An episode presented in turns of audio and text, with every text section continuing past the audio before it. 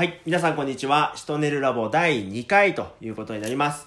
この番組は子育て中のパパ、ママと子供が育ち合うための、えー情報をお届けする番組です。えーそれでは当研究所の所長をご紹介いたします。いしはいます。、えー、ひとねるアカデミーの代表佐藤洋平です。よろしくお願いします。はい。よろしくお願いします。えー私は進行アシスタントの森良太です。よろしくお願いいたします。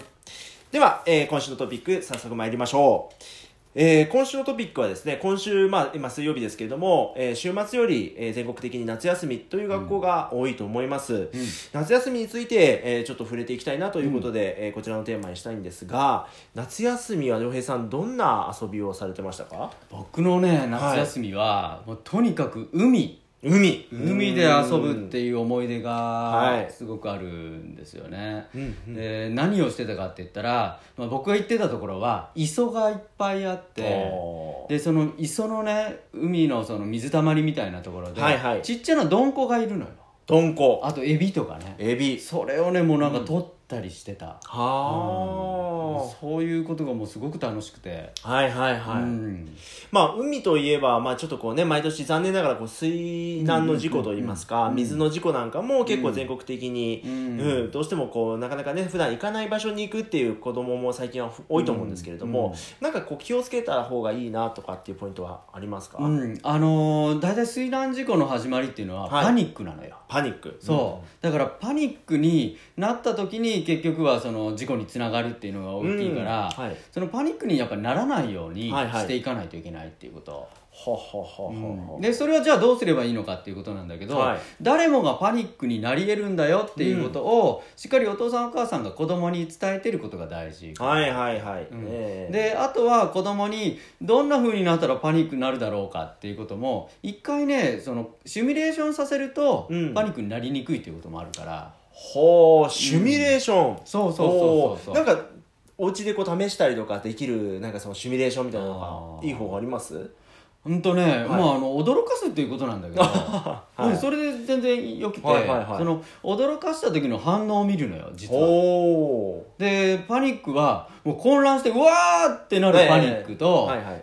こう一瞬止まっちゃうパニックがあるおー、なんか気が動転みたいなことですか？そうそうそうそう。はあえ何が起こってんの？今みたいな、うん。うんそのパニックって2種類に分けらはいれる、はいはいはいはい。だからその子がどっちのパニックの体質なのかとか、ええええええそういう対策を見れるたりあでわ驚いたって言ってすぐ戻れるんだから、え。あんまり気にせずにいいんだけど、驚いてなんかもうあのちょっとこう時間が止まってしまうとかなると、うん。あのーちょっと次の対応に遅れちゃうでしー。ょ。そんなんがあるからあこの子パニックになりやすいから、はいはい先にこういうことが危険だなっていうことを共に考えてみようとかそうやって対策を考えるのも大事かななるほど。なんかじゃあやっぱりこの危険予知の側面といいますか。そうそうそういのもそうなんかこう鍛えられそうな感じですね。そうそうそうそううん、だからまあいろんな怪我をしたりとか包丁で手を切るとかも、はい実はそういうことの訓練で、ええあのパニックの乗り越えやすいっていうのもあるからうん。その経験値はたくさん増やしておいた方がいい。ああなるほど、うん。じゃあまあ今回こういうタイミングでね夏休みで海に行くとか、うん。まあそういうこう普段やらない体験の前にはなんかこう家庭でそういうちょっとした体験を積み重ねていくっていうことがそうそうそうそう、はい。すごく大事そうれーん。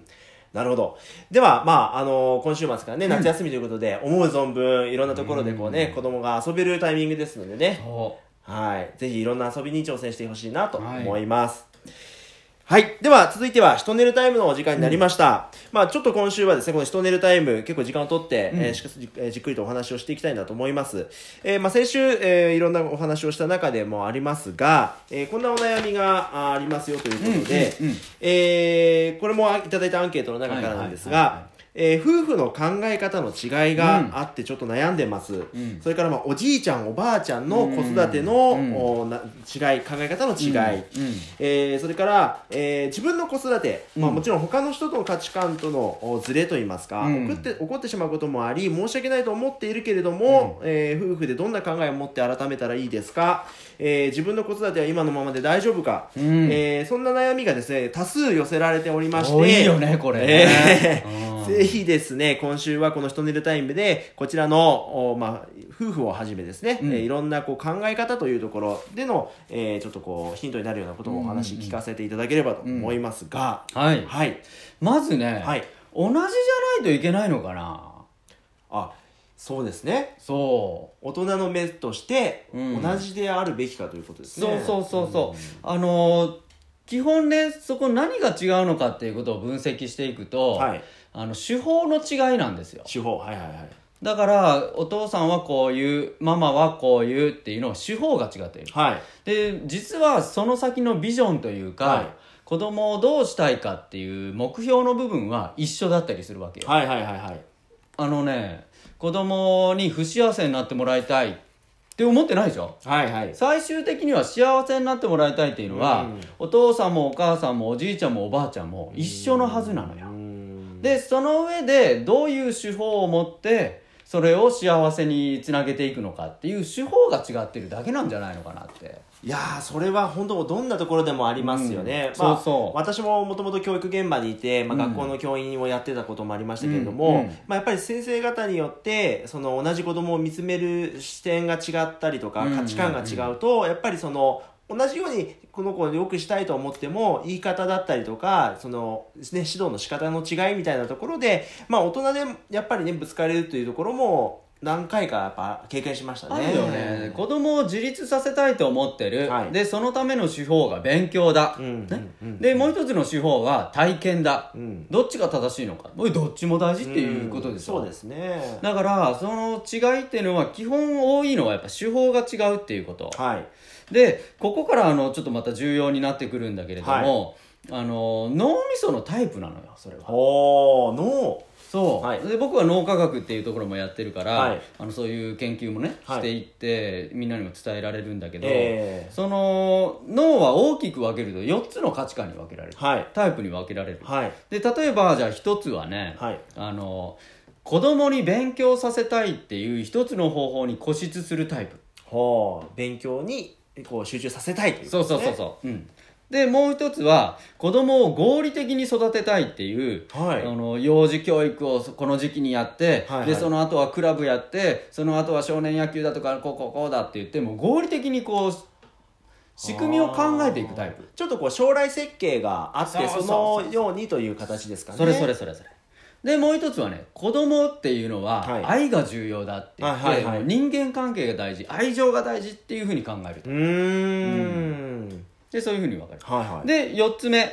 これ子供はできるだけね放任的にというかね、はいはい。もういろいろチャレンジさせて、うん。もうあのいいじゃん怪我してもっていうタイプ。うんうん。うんで基本この4つにね分かれていくんだけど、はい。それはね左脳的なのかゆ右脳的なのかっていうふうに分けてるんだ、はいはいはいはい。できあのよく来る相談ではね、ええ。ママはね愛情脳が多いよね。あということは右脳になるんですか？そうそう右脳のね、はい。愛情的な部分がすごく大事だよって考えてらっしゃる方が多い。はい。でパパは合理的な判断をしていく方が多い、うーん。いやそれはもっと効率的よくするためにこうした方がいいんじゃないの？とかなるほど。なんかちょっとこうやっぱお父さんだとこう、うねいろいろ社会で経験したことでこうある程度ビジョンなんかが見えてると、そういうアドバイスになりがちですよね。そうでなぜじゃあそういうふうに脳になりやすいかって言ったら、はい。その人の仕事の背景がええ。どの部分の脳を優位に使ってるかっていうことだから、はい。それが子育てにも影響していくってういうのよ、だからそのし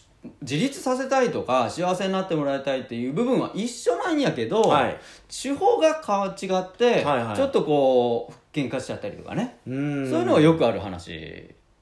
いやでもそのお話を聞くとやっぱりその根本には子供を高めていきたい良くしていきたいっていう気持ちの面では同じはずなのに、うん。どうしてもその出し方とか表現の仕方が違うとその辺でズレがどうしても生まれてきちゃうってことですよね。そうそうそうそうであのーその考えがじゃあ一緒であるべきなのかっていうことよ。うーん。どっちがいいと思う？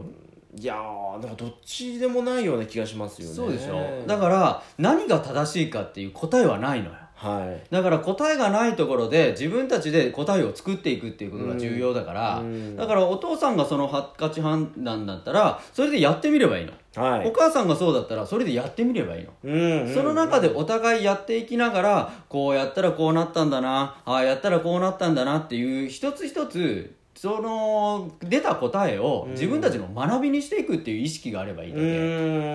ん。でだからこうじゃないといけないんじゃないかな。この答えの通りしないと子育てできないんじゃないかなとか思わなくて全然いいからうん。それでもこう自分たちの価値観の中でやってみて子供と親が育ち合っていけば、はい。それで十分子供が育っていくっていうことよ。うん。しかも親もそあの成長できるわけだから、僕はねやっぱりね違う方がいいと思う。なあ逆に同じ方向で向きすぎてると子供がそっちの方向にしか育たないっていうことにもつながりますか？そう、うん。というのが体験っていうのはいろんな人間と向き合っていった方がいいわけだから、こんな人もいるんだあんな人もいるんだっていう幅が広ければ広いほどよ自分の容量が大きくなるわけですよ、はいはいはいはい。それを夫婦間でできるって言ったらそれもう僕はあバッチリいいんじゃねえかなって思う、うんうんでうちのもそう僕なんかも体験が大事だとかいろいろやるけどあのお母の方はあのちゃんとしつけしてくれるのよ、うん。うんだからそのバランスが取れてるっていうのはあるな。そうですよね、うん。やっ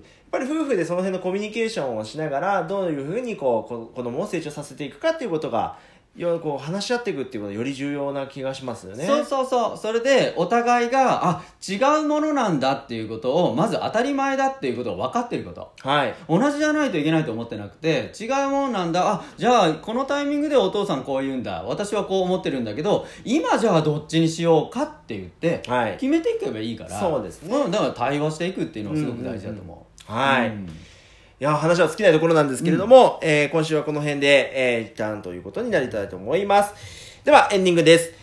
えー今週もえーこの番組をお届けしていますが、まあ今なんでこのタイミングで終わりにするのっていうね、まあ視聴されてる方は結構そうだと思うんですけれども、えーこれ YouTube とラジオトークの2つでこう放送しておりますので、12分という制限がございます。ですので残り20秒なんですが、えーインターネットの検索をいたししていただきまして、えー、ヒトネルアカデミーを探していただくと LINE アットの登録というところがございます。LINE アットに登録していただいて、そちらから、えー今みたいなですね、えー質問いただければと思います。はい。では次回のテーマ、もうあと5秒ですが、終わり